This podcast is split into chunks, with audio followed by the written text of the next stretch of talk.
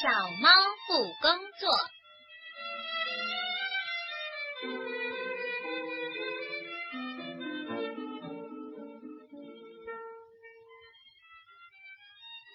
从前有一位工作勤奋的年轻人，叫做古奇。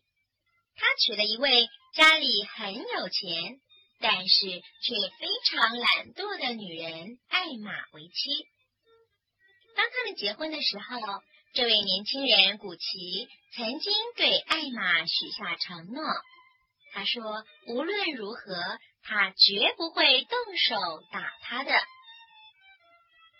结婚后没有多久，古奇发现他的妻子艾玛比自己当初想象的还要懒惰，每天只知道跟左邻右舍说长论短的。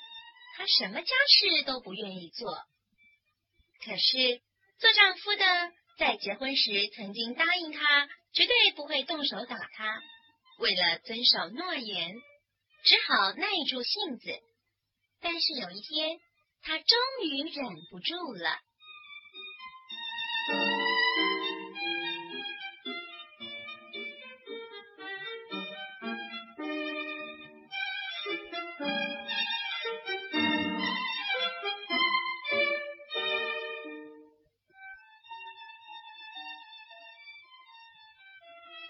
早上，古奇出门工作前，对家里的小猫说着：“喂，猫啊，你给我听清楚，我不在的时候，你要做完所有该做的工作，把家里收拾打扫干净。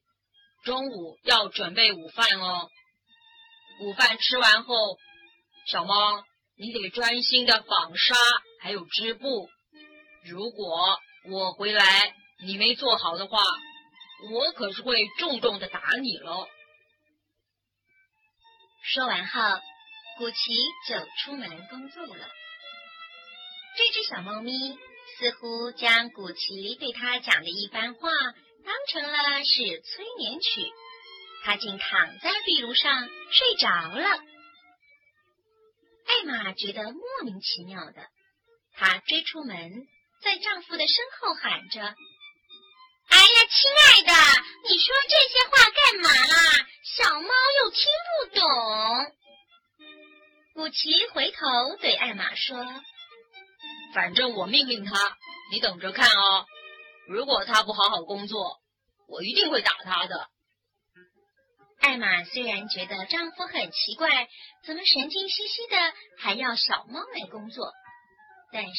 艾玛仍然对着她最心爱的小猫说：“哎呀，猫啊，赶快起来工作，要不然啊，你可是会被主人打死哦。”可是小猫还是一动也不动。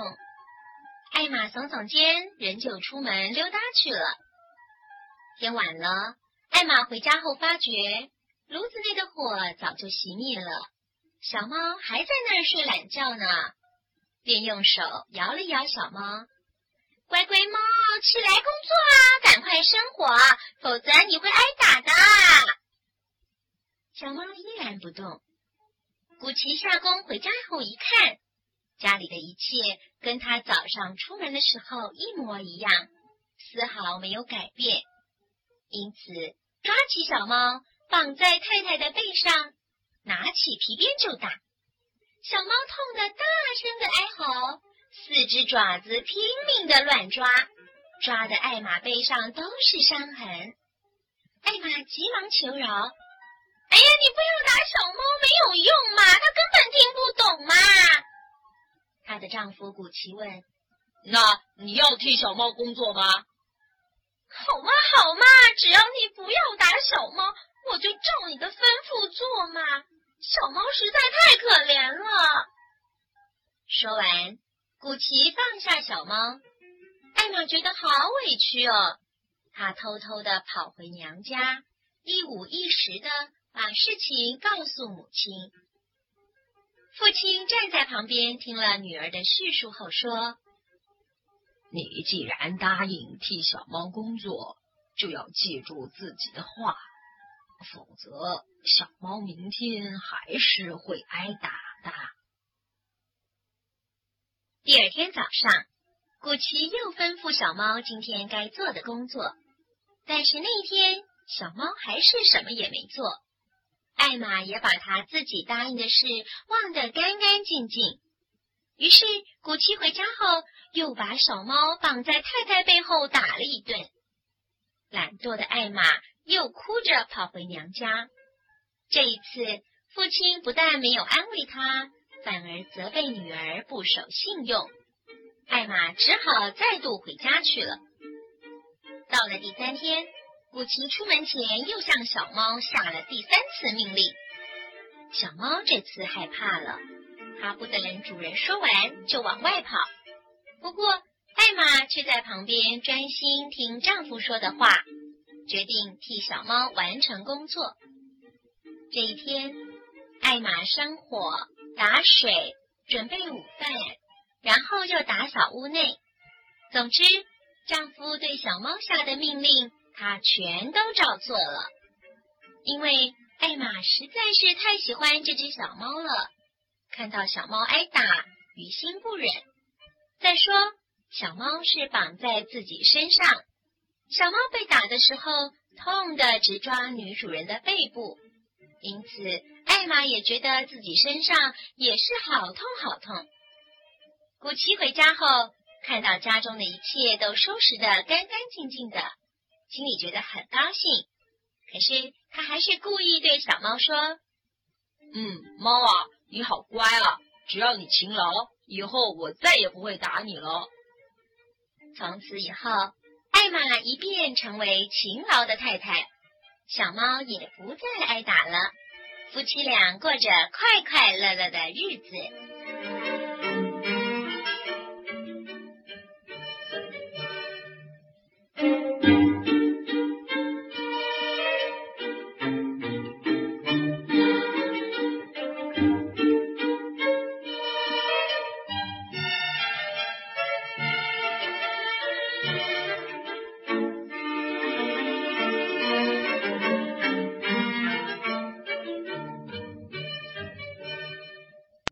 更多精彩，欢迎关注《幼儿园里那点事儿》。